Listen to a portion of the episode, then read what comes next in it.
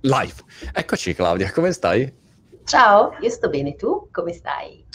Io, guarda, sto, sto molto bene. In realtà so, sono ancora un po' infastidito dal fatto che ieri sono andato a giocare a tennis e ho perso malamente con un mio amico con cui gioco spesso e quindi ancora ho quel nervoso lì. E, e il mio, mio coach mi ha fatto fare un test della personalità per mm. capire perché io sia così problematico nell'accettazione della sconfitta e ha detto ogni volta mi manda dei messaggi dopo, dopo la lezione dicendo Uh, non lasciare, cioè devi, eh, guarda, hai fatto molto bene, festeggia questo momento, non lasciare che l'high achiever che è dentro di te, che è in cima a tutti i miei parametri, ho fatto questo test dove c'è high achiever, high achiever, non lasciare che l'high achiever prenda il sopravvento. Quindi dico, vabbè, però insomma... Eh, eh, cominci, da qua, cominci, da qua, perché l'ultima volta che ci siamo visti io dovevo vincere qualcosa e ho perso o cominci da qua per caso? per caso, no, ma mi hai chiesto perché di solito uno dice, oh bene, bene, invece stavo pensando, e stamattina ho proprio incazzato e non capivo perché la sconfitta di ieri, vedi?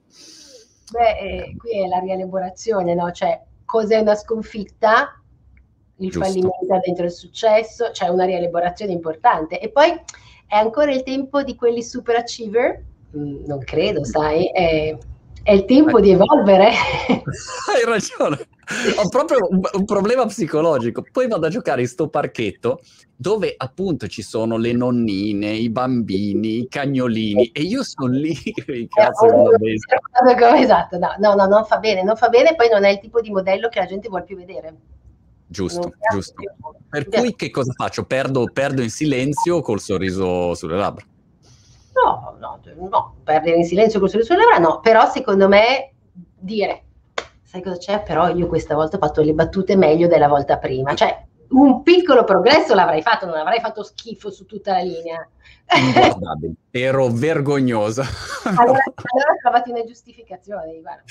Oppure potrei smettere, questa è un'altra ipotesi. Oppure, oppure migliorare molto, insomma, una di queste, di queste strade.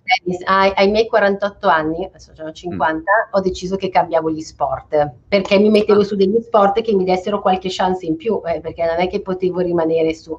E quindi ho iniziato il tennis, quindi non avevo mai giocato, quindi non posso, per quanto sia una schiappa, non posso smettere perché ho iniziato da poco. Ho iniziato il golf, che mi piace un casino, che avevo sempre considerato uno sport improbabile per me e quindi secondo me è tempo di insistere. Ma eh, il paddle che ho visto a Milano, Roma esplodere clamorosamente, non sei entrata nel vortice del paddle? No, intanto non sono mai modaiola sugli sport, eh, nel senso che il paddle in questo momento ha un livello di flusso di persone secondo me elevatissimo. Non ci sono ancora abbastanza campi, te lo dicono tutti perché ti dicono il business, qual è il business del futuro? Campi di paddle e devi trovare gli spazi. E poi mm, non lo so, sono, io sono un po' age, cioè a me piacciono le cose un po' vintage, un po' tradizionali. Così non ho mai fatto, cioè ho provato snowboard quando facevo bene e mi sono quasi ammazzata. Non so, adesso se riesco a imparare un pochino sul tennis, starei lì, cioè molto, molto tradizionale.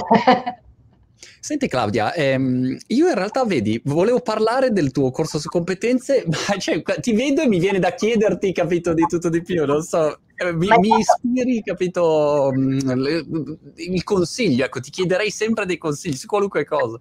Ma il corso di competenze lo devi fare, cioè quello è sulla leadership e sui nuovi stili, sui nuovi modi, quindi anche quella parte achiever che c'è dentro di te, lì ti mm. fa molto bene, quindi il corso sicuramente lo devi fare. Beh, questo, devo comprarlo, adesso me, me, lo compro, insomma, devo chiedere un accesso speciale al, al fondatore di competenze. Te lo regalo io per Natale se vuoi.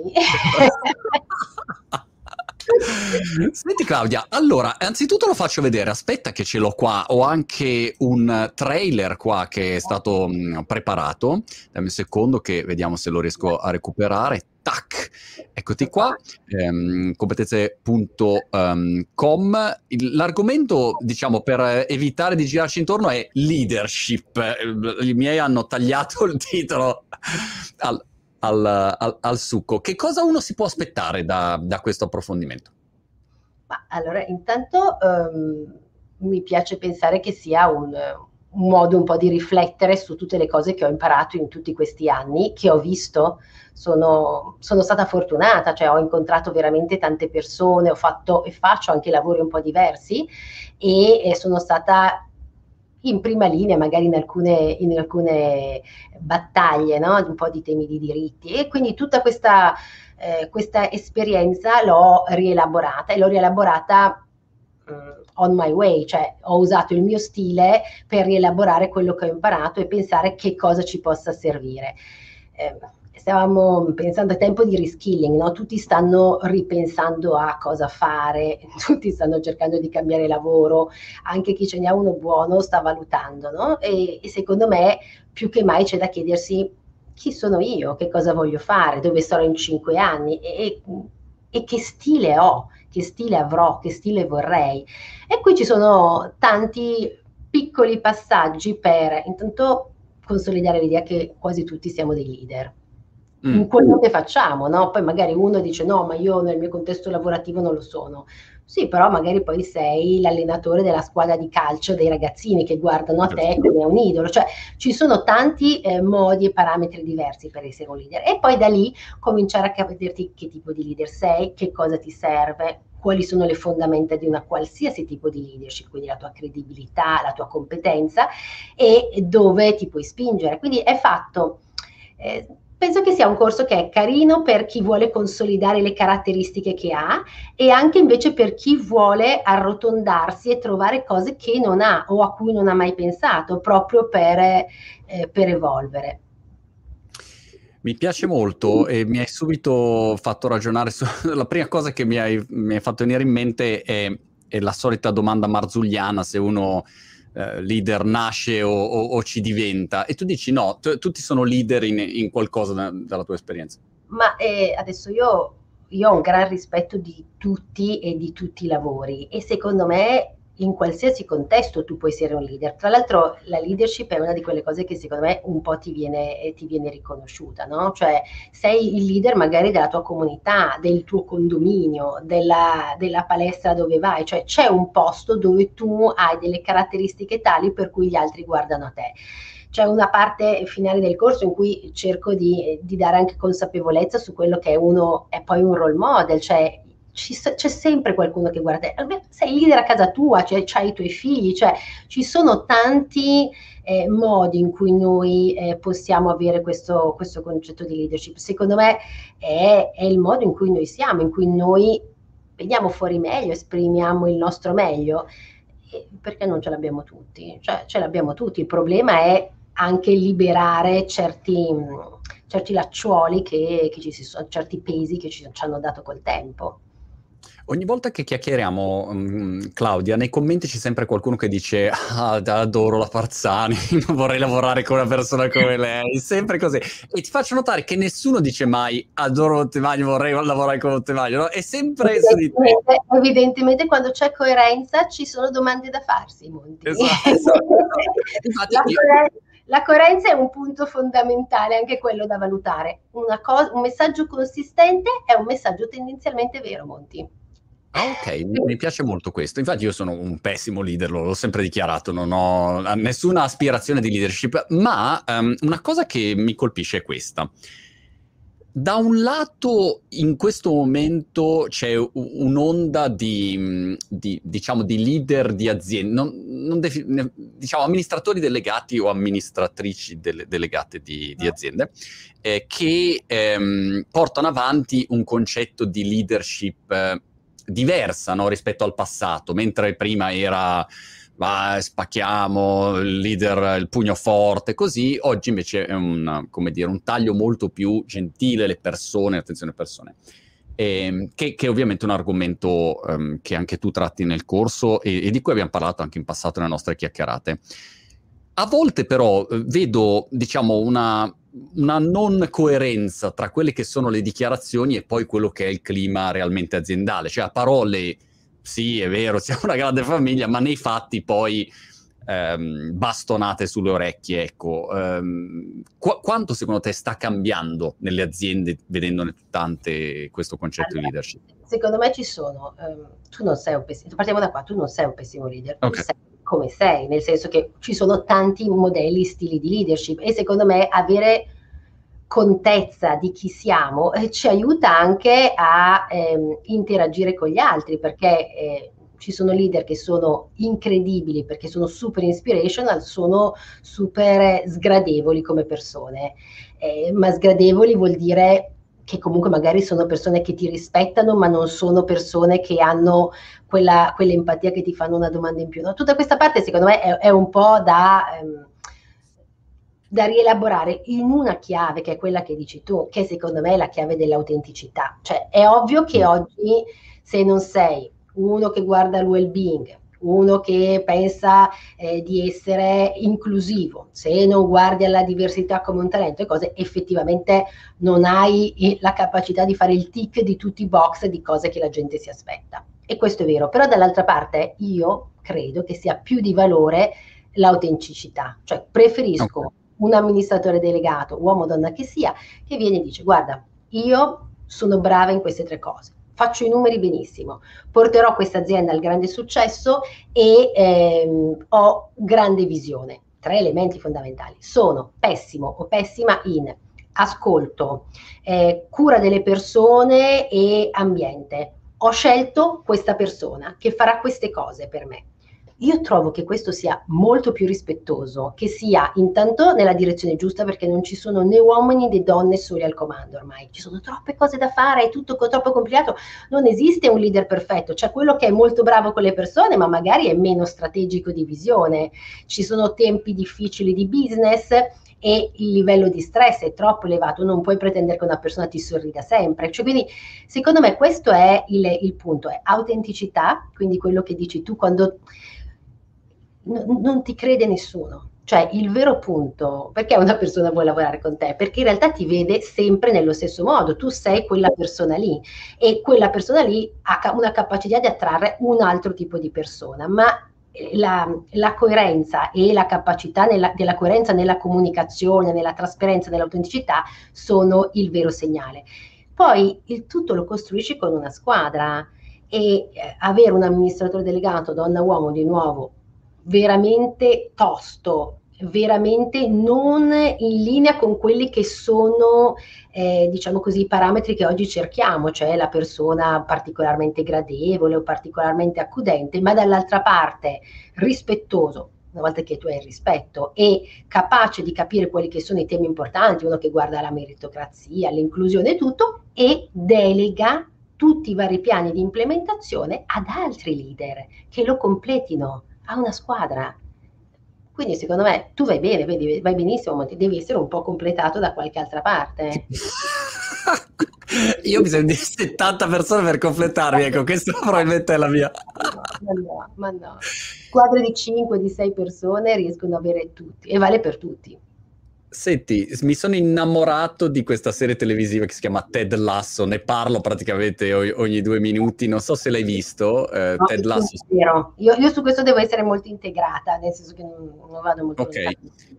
Allora, Ted Lasso secondo me è una serie televisiva obbligatoria per, per qualunque leader eh, e qualunque allenatore, perché lui è un allenatore di una squadra di calcio inglese, non ha mai allenato il calcio. Ed è tutto, insomma, una comedy, ma molto delicato, gentile, simpatico. E quindi, insomma, mi fa, mi fa riflettere perché è tutto su un tema di leadership più eh, gentile, basata sull'incoraggiamento, che, che, non è debolezza, ecco, perché forse questo è l'aspetto che, che magari viene frainteso, che un leader no, debba essere quello appunto tosto, spietato, eh, Steve Jobesco, eh, e invece puoi ottenere ottimi risultati senza dover essere perfe- un, un, un, orribile, ecco. Quindi questo è un altro aspetto magari da sfatare. Um ma io lascio un paio di segreti qua e là, nel, anche segreti di quelli che sanno tutti ma che nessuno usa. E io credo che il più grande segreto è che la forza più grande è nella fragilità. Quindi io la chiamo fragilità, tu la chiami debolezza, comunque è il concetto del vetro che si infrange, è il concetto di dire questo non lo so fare, oggi sono troppo stanca, eh, ho bisogno mm. di tempo per me e la mia famiglia, cioè qualsiasi cosa che eh, faccia essere umano. Cioè, secondo me questo è il, il pezzo che è mancato per tanto. No? Abbiamo, abbiamo, percepito delle persone che, a cui abbiamo riconosciuto ruoli per noi rilevanti o apicali che... Eh, hanno mancato di dare questo senso di umanità e quindi hanno mancato di permettere a tutti quelli che stavano sotto di dire ce la posso fare anch'io perché le persone si sono sentite troppo deboli, troppo incomplete, troppo poco rotonde. Ecco, secondo me la fragilità, il potere enorme della fragilità e della vulnerabilità, io cioè, trovo che siano la normalità, perché poi tutto ti riporta a essere una persona normale. Una persona normale è molto più facile da amare in un modo più naturale rispetto a qualcuno che tu percepisci molto, molto distante. E poi eh, lì in quel contesto di fragilità c'è la capacità di chiedere aiuto che mm. secondo mm. me è un altro pezzo rilevantissimo nell'ottica di lavorare sulla squadra, di conoscere che leader sei, che limiti hai, che cosa ti piace fare, che cosa riesci a fare bene e che cosa è meglio che tu non faccia perché puoi spendere il tuo tempo in un altro modo. E allora chiedi aiuto e chiedi aiuto a tutti e guarda, quando tu chiedi aiuto è rarissimo che non ti venga dato e tendenzialmente crei uno spirito di squadra, uno spirito di emulazione, una, una, voglia di fare insieme che è molto più elevata di chi cerca di arrivare a una meta da solo e magari tra l'altro buca la meta e viene criticato da tutti, no? Chiaro. Cioè, non comodo, non è necessariamente facile o comodo cominciare dicendo io questo non lo so. Però se tu a un tavolo ti siedi, sei il capo e quando ti siedi dici questo non l'ho capito o questo forse io non, non l'ho mai visto, cioè la gente intorno e poi ovviamente tu partiamo dal presupposto che abbiamo detto che le fondamenta sono che tu sei una persona competente, quindi tu ce le hai nelle altre parti, eh, hai creato, hai creato lo spazio e la magia. Chiaro, dai anche spazio agli altri di, di poter, um, no, di, di, di, intervenire, di, dire a loro, di partecipare, no? Quindi questo è rotto. Beh, la, la, capacità di delegare è fondamentale perché chi fa tutto da solo non arriva da nessuna parte, né lui, né, sua, né lei, né la sua organizzazione. Quindi secondo me il, il far volare gli altri, dare potere agli altri, farli sentire motivati e responsabilizzati è fondamentale anche per riuscire a impattare molto di più su qualsiasi progetto e organizzazione. Mentre parlavi, Cristian Ruggeri su LinkedIn ha una domanda molto tecnica che dice Claudia, come fai a prendere il quindicesimo libro partendo da sopra di quelli che hai dietro? no, però... Noi stiamo parlando della fragilità, il potere della fragilità, lo, lo togli e, e, crolla, capito? No, ma no, è tutta una libreria fatta a piccoli strati, però guarda che sono molto carina a Monti perché non ho inquadrato l'altra libreria a fianco che ha tutti i miei libri, invece che devo ancora finire di regalare. però questi qua mm, sono tutti libri che mi... Ho pochi libri di diritto di stanza e tantissimi libri di cose diverse. Da questo lato ho tutte cose regalate e mi piace da morire. Comunque i libri stanno su, sono sospesi con dei piccoli pezzettini, non, non c'è magia. Ok, ok. Ehm, sembrava eh, Mark Zuckerberg che ha fatto la demo nel metaverso dove lui è lì che toglie no, il giochino come Jenga. Vabbè. Senti, ehm, io eh, in un'epoca geologica fa eh, ho studiato giurisprudenza, ho fatto l'abilitazione al patrocinio e poi ehm, prima di fare l'esame d'avvocato ho detto ragazzi questo mestiere chiaramente non fa per me e avevo ragione, ecco, ho scoperto di aver ragione a distanza di anni. Però una cosa che mi aveva colpito è che dopo che ho fatto l'abilitazione al patrocinio iniziavo a avere no, i miei clienti, insomma così.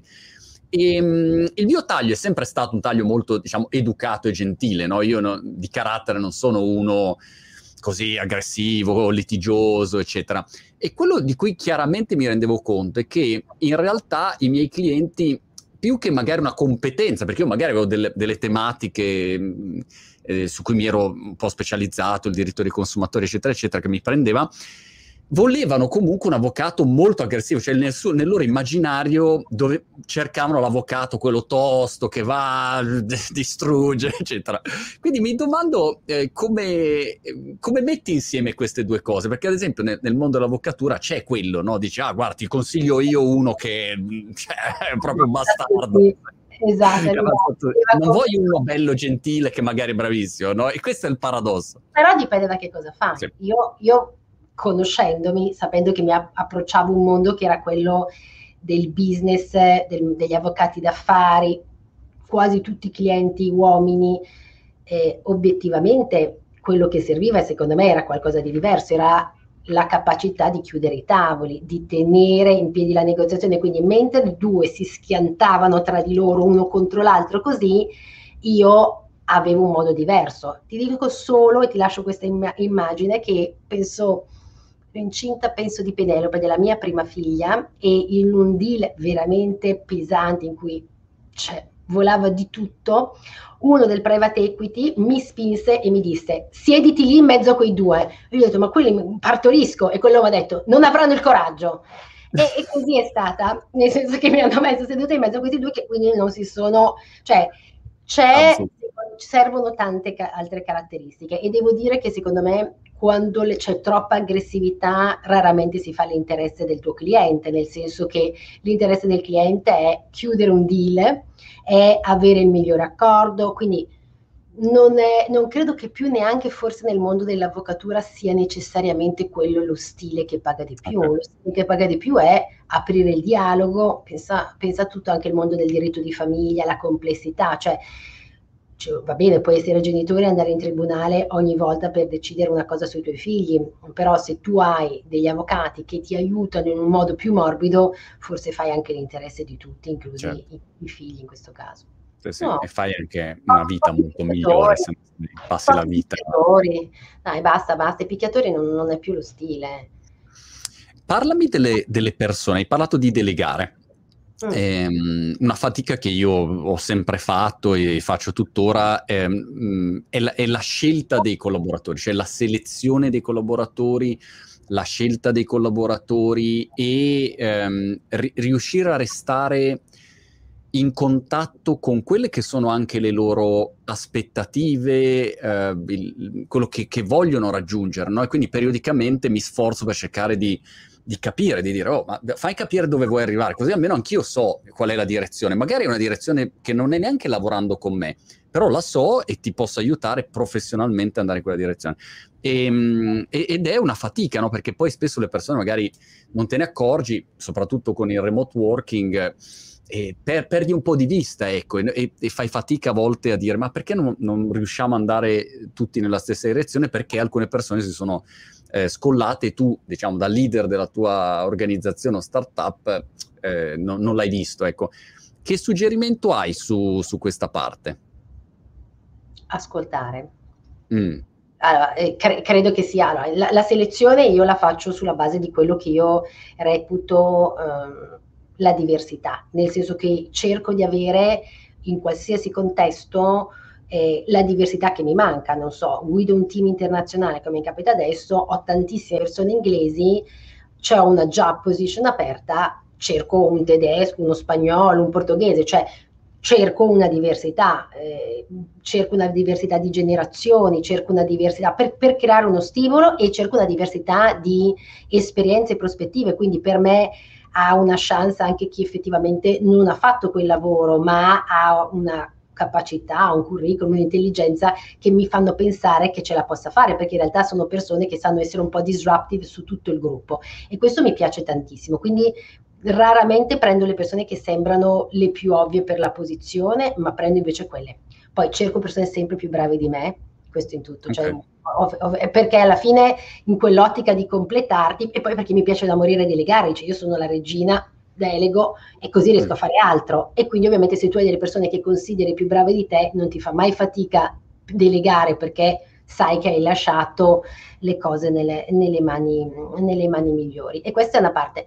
Dall'altra parte mh, mm, ascoltare è il modo in cui noi dimostriamo la migliore attenzione. Adesso ti faccio un esempio, ho ricominciato a viaggiare molto poco, eh, però il, il, primo viaggio che ho fatto in Inghilterra eh, l'ho fatto per, eh, ho parecchie persone che lavorano lì in questo gruppo che guido, per andare da loro e non ho visitato nessun cliente, sono andata e ho, ho detto io arrivo a Londra questo giorno queste sono le mie agende, non ho, non, non ho, la data di ritorno, infilate tutti quelli che vogliono parlare con me, vogliono vedermi, infilate in agenda il vostro slot e io resto finché ci sono appuntamenti.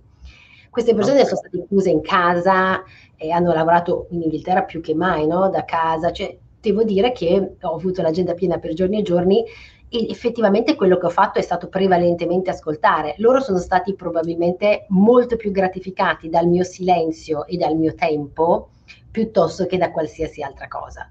Mm. Ora poi che le cose sono molto complicate, se non ascolti hai veramente una perdita di contatto con la realtà che è molto diversa, è molto diversa da paese a paese, da persona a persona, da chi ha una famiglia magari chiuso in casa da tanto con bambini, cioè è, è, se non ascolti difficilmente puoi immaginare. Mm. Stavo solo pensando a una cosa, che non sei venuta a Brighton però, cioè no, questo me lo segno. Perché se poi arrivo lì non vado più via, ci mettiamo esatto. a fare tutto il corso di leadership e mi tocca star lì un annetto. cioè, eh, poi ti chiedo, scusa Claudio, eh, eh, eh, ma questo, ma no Monti è sbagliato anche questo, ma questo, ad esempio quando hai detto scelgo sempre persone più in gamba di me, nel mio caso è facilissimo, cioè sono tutti più in gamba, quindi quello faccio veloce. Non è non è l'attitudine, tantissima gente lavora cercando di proteggersi, no? Ma la mm. protezione mm. migliore che hai non è quella di prendere gente meno brava di te, ma è di prendere gente più brava di te che lavora con te. E questa è la protezione migliore, meno intuitiva però. Sta, mi piaceva molto l- l- l'ascoltare, mi ero segnato, adesso non lo troverò mai perché non ero preparato su questo, non, non pensavo venisse fuori questo argomento, però eh, fammi vedere se lo recupero. Volevo fare un video sull'importanza di ascoltare, visto che è una delle caratteristiche, delle mille, mille caratteristiche che mi mancano. Sto vedendo se sto... Tro- ah, ce l'ho trovato, trovato, trovato, non ero preparato ma l'ho trovato. E volevo fare un video e ho trovato questo tweet di, di, di una persona che dice come impro- migliorare le tue mh, capacità di ascoltare. Ti, ti, dico sette cose che dice, dimmi se ti, ti ritrovi. Uno, parlare di meno. Non interrompere, mantenere un contatto diretto, un, un direct eye contact, eh, mettere giù il tuo cellulare, a posto di stare lì sempre il cellulare, eh, vabbè, questo mi sembra eh, ehm, ascoltare con gli occhi, look for the unsaid, Uh, be interested, sei interessato in quello che dice l'altra persona e eh, se stai aspettando per una pausa così che tu almeno puoi parlare, allora non stai ascoltando attivamente, insomma, se stai ascoltando solo per intervenire. Come ti ah, sembra? Boh, mi sembra tutto giusto, forse manca la prima parte, cioè essere veramente interessati, metterci mm. il cuore. Cioè, io lo faccio perché vado e voglio essere sicura che le persone stanno bene. Poi è ovvio che il cellulare non lo uso perché non è, è ovvio che faccio delle domande, quindi non è non parlare, ma è fare domande e fare domande che hanno un senso e se hai ascoltato la stessa persona la volta precedente sai anche che cosa chiedere, no? Cioè ci sono persone che ovviamente tu incontri ripetutamente e magari condividono con te una preoccupazione della loro vita personale. Poi li rincontri in un contesto completamente lavorativo dove non hai in teoria il tempo di ascoltare, ma ti basta un minuto per dire hai risolto quella cosa, eh, sta mm. meglio tizio, tizia, e quella cosa lì ti dà già la, la capacità di ascolto, no? Ma, però c'è il tema dell'interesse che torna al tema dell'autenticità, Monti. Non diventi uno che ascolta se non ce l'hai il cuore per ascoltare. E questa parte qua va, va coltivata, ma la coltivi facile, se mi posso permettere, mm. perché mm pensa quanto ti riesci a incavolare quando tu ti siedi, vai a un colloquio, vai in un posto dove tu hai l'ambizione e il desiderio di essere ascoltato o hai anche la presunzione che questi ti vogliano ascoltare e poi tu parli, hai uno che guarda il cellulare tutto il tempo così, l'altro che guarda fuori dalla finestra, e c'è o quell'altro che tamburella con le mani. E secondo me se tu capisci lì quanto è difficile anche per te mantenere la concentrazione e riuscire a passare il messaggio che vuoi e quanto ti senti mancato di rispetto, ti viene certo. molto più difficile darlo agli altri. Riduci il tempo, cioè, secondo me quello che non c'è scritto lì è riduci il tempo. Se ti fa fatica, inizia con 5 minuti, non farne, fare mezz'ora, ma fai che siano di qualità. Un po' come con i figli, no? Tempo di qualità. Si aprirebbe una grande parentesi. Eh, una cosa importante, mm, ovviamente, nella leadership sono le decisioni.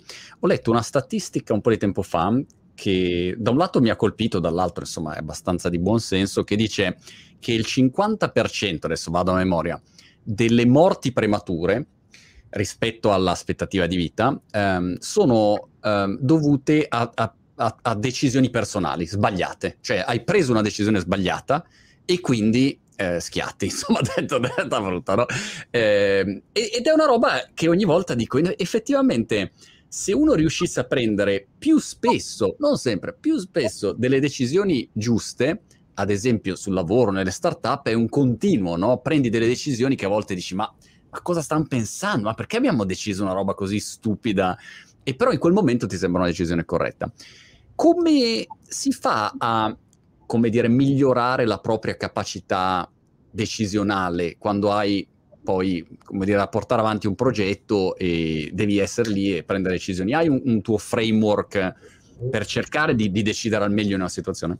ci sono due cose che secondo me trovi anche nel corso che sono secondo me interessanti. Uno è il tema del feedback, che dà un sacco fastidio, ma se usato bene è un sacco utile, e l'altro è quello del network e di come ti puoi costruire cose tipo un piccolo advisory board. Ti mm. faccio due, due brevissime spiegazioni. Allora, il primo è eh, prendi una decisione. Assumiamo che la prendi, comunque tu esci e di pancia hai preso una decisione. Okay. Se all'incontro successivo, alla partita successiva, qualunque sia tuo, il tuo contesto, la prima cosa che fai è dici agli altri ditemi che cosa ho sbagliato e che cosa ho fatto bene, che cosa devo continuare a fare e che cosa devo smettere di fare. E questo è il tuo modo di iniziare ogni volta.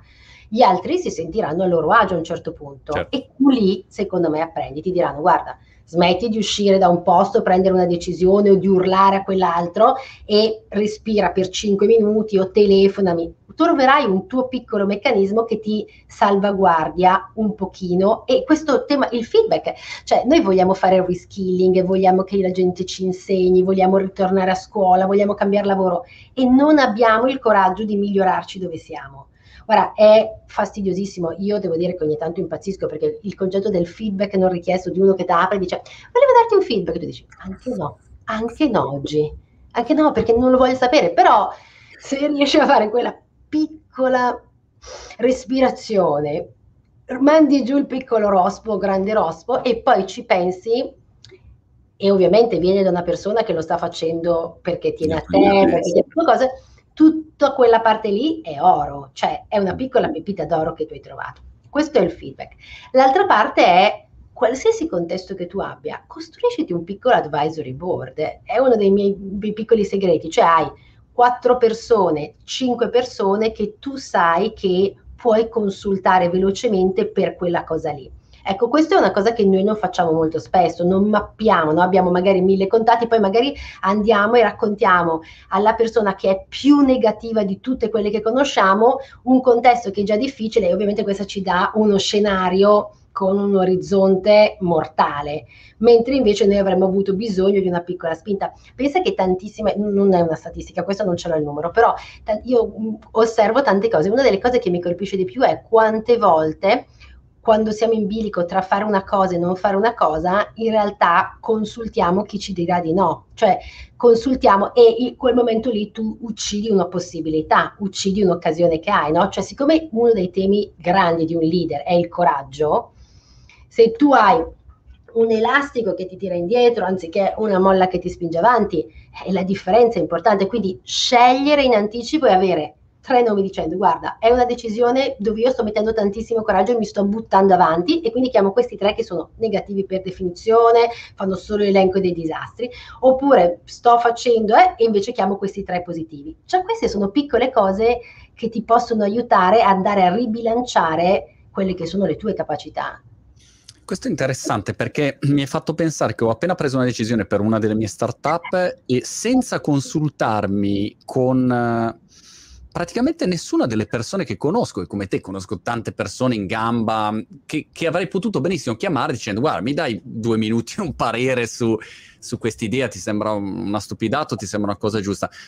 Stavo provando a pensare perché, forse per o disattenzione, o fatto che dici ma non voglio disturbare, non so, fa, c'è un pudore forse a chiedere, non lo so, forse quello. Chiedere magari è difficile, però c'è una parte secondo me che noi siamo un po' cresciuti sicuramente la nostra generazione con l'idea che devi decidere e se non decidi sei un, un indeciso e se non sei veloce nella decisione non hai, non hai quello stile, quelle cose. Ehm, in realtà eh, c'è un momento che è quello della pausa, del silenzio, la pausa di, di riflessione, non in termini romantici ma in termini business e quello lì è il tempo di prendere una decisione giusta e anche rispettosa nei confronti degli altri. Io preferisco che le persone mi dicano guarda, cioè discuti una cosa importante e poi tendenzialmente tutti ci aspettiamo che quello dall'altra parte, che è uno che è il top, dice si fa così o non si fa così. A me capita raramente, però ho un grandissimo rispetto di chi si alza dal tavolo e dice mi serve una notte, ha implicazioni su molte persone, voglio, avrei la mia risposta, ma non sono in grado di declinare tutte le conseguenze. Vi torno domani. È rispetto, è eh. prendere una decisione più consapevole e probabilmente, come dicevo, salvarsi anche la vita in certi casi. Certo. Invece sul feedback mi hai fatto subito venire in mente che il mio allenatore di tennis eh, a volte mi riprende e poi dice guarda, io dico no ti prego, non, non, voglio vedermi perché mi passa la voglia di giocare quando mi vedo e quindi vabbè, sul feedback devo lavorarci. Simone Lepore ti chiede, Claudia, com'è cambiata la leadership nello smart working col lavoro a distanza, le persone che non hai lì, eh, che cosa hai cambiato come approccio tuo?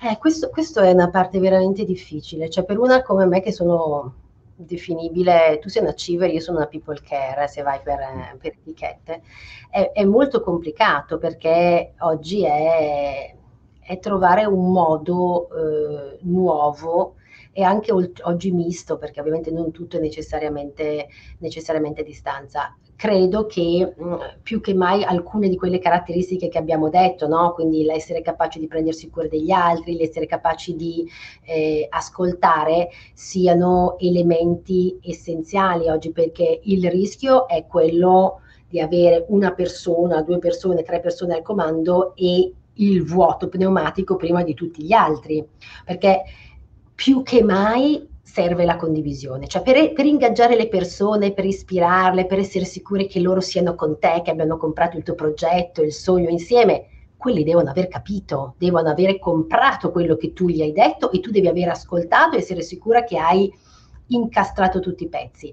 Se oggi non c'hai queste, queste parti e ti manca anche l'occasione umana di incontro, il rischio è veramente di girarsi e di trovare il vuoto e soprattutto di trovare gli altri che o come tanti se ne sono andati e hanno cambiato lavoro nel frattempo o purtroppo invece non stanno neanche magari bene perché hanno perso completamente il senso di appartenenza Chiaro. e per tanti il lavoro è un pezzo importante della vita. Mm. E quindi in questo caso hai, come dire, aggiunto magari delle attività da fare in remoto, hai, eh, come dire, hai... hai Ho aggiunto e anche tolto.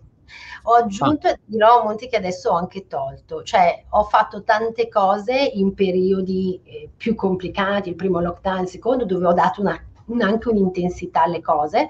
E ora sulla base proprio dell'ascolto ho anche tolto, cioè ho pensato la gente anche basta, cioè questa parte qua di fare eh, il, la breakfast online, la cosa, non, non, ce la facciamo più, non ce la faccio più neanche io. E, e, e, quindi, e, quindi, ho tolto, cioè oggi penso che il rispetto maggiore che poi dare le aziende hanno dato alle persone, quelle più, secondo me, incredibili hanno dato una settimana di vacanze in più, eh, stanno dando la possibilità per il periodo natalizio di lavorare un mese da fuori così chi non ha visto la famiglia l'anno prima la vede magari quest'anno, cioè ora c'è la flessibilità, cioè il tempo secondo me di andare incontro alle esigenze personali.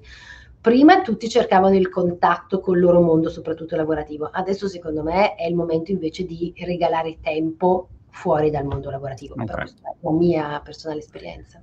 Francesco um, Pratelli su Facebook dice Buongiorno signor Parzani, signor Montemagno. Mentre intanto subito, come avevo detto, Angela eh, Barbera dice um, sarebbe bello lavorare con Claudia Parzani. Vabbè, ma ti salto facciamo una società, ma Monti facciamo una società di tutta sta gente. Guarda che possiamo cambiare il mondo. Qui il vero punto è lasciare un giardino migliore e qua ce ne abbiamo bisogno per il pianeta, per tutti. Dobbiamo raccoglierli tutti questi.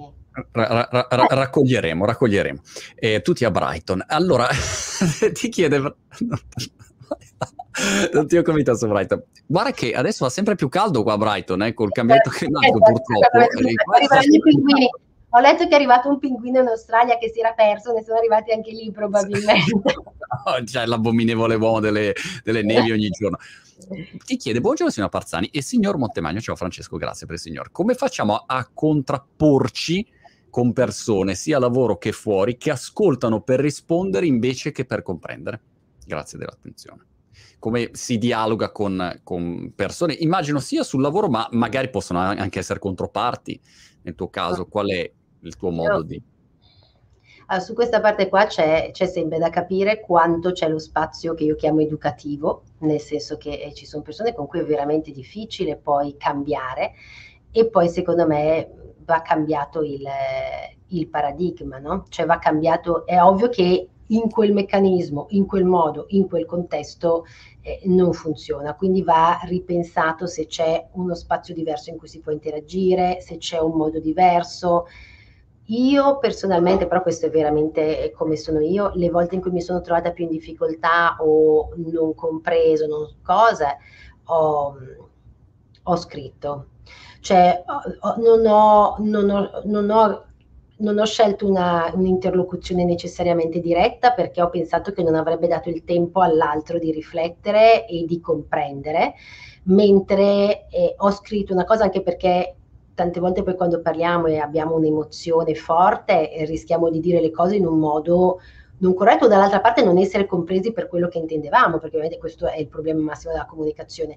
Quindi nello scrivere, che a me piace che, e che mi aiuta, mi aiuta a pensare, mi aiuta a rilassarmi, e trovo e cerco e srotolo la parola un po' come un gomitolo e vado, vado e ci rilavoro sopra. E quindi ho scritto e ho spiegato dicendo mi permetto di, di, rubarti del tempo, entro un attimo nella tua vita, voglio dirti come mi sono sentita. Può essere che io non ho compreso, però ci tengo che tu abbia il tempo di rileggerti queste righe e di pensare se io potevo avere questa reazione, il perché, mm. come. È un modo, secondo me, molto rispettoso, è un po' in punta di di piedi, ma è molto efficace perché eh, proprio perché secondo me eh, dà il senso dell'importanza, no? Se tu scrivi una cosa e poi dai, ti dà il tempo della riflessione, perché magari mentre scrivi ti accorgi che anche tu potevi fare qualcosa di diverso. A me capita spesso.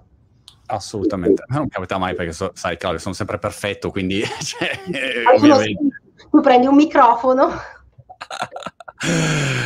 wow, è veramente un lavoro psicanalitico di fatto mm, fare, fare questa attività. Io lo penso da imprenditore, in realtà dovrei assumere sette psicanalisti ogni volta, no? perché è un continuo rimetterti in discussione, pensare, ragionare, vedere, capire, comprendere. Poi hai i collaboratori, hai, hai il mercato, hai te stesso con tutte le tue cose, i tuoi pregiudizi, i tuoi casini. È, è veramente è, è, uno sforzo enorme che però, insomma, è, quando poi hai, hai dei buoni risultati, a prescindere dai risultati poi ehm, economici di, di, di, mercato di un progetto, ma quando eh, vedi che veramente riesci a mettere su qualche cosa ed è un, una bella squadra, e allora quello è veramente una grande soddisfazione, insomma, quindi questo è, vale poi il gioco. Secondo me hai detto una cosa rilevante, in nessuna squadra deve mancare qualcuno con capacità psicologiche, cioè con base di studi filosofici, psicologici, questa parte qua, perché secondo me più che mai, mentre da una parte corri sul filo dei dati, dall'altra parte corri sul filo delle scienze sociali, della comprensione della,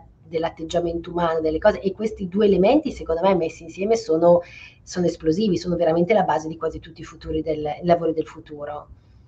Assolutamente.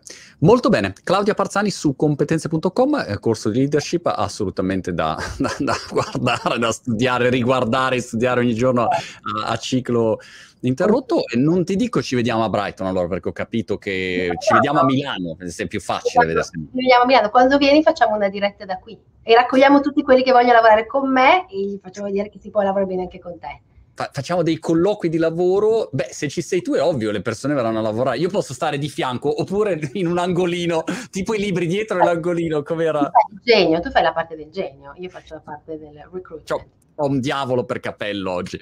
Va bene. Claudia, grazie mille, competenze.com, Claudia Parzani, da non perdere. Grazie ancora Claudia, alla prossima. Ciao ciao. Grazie.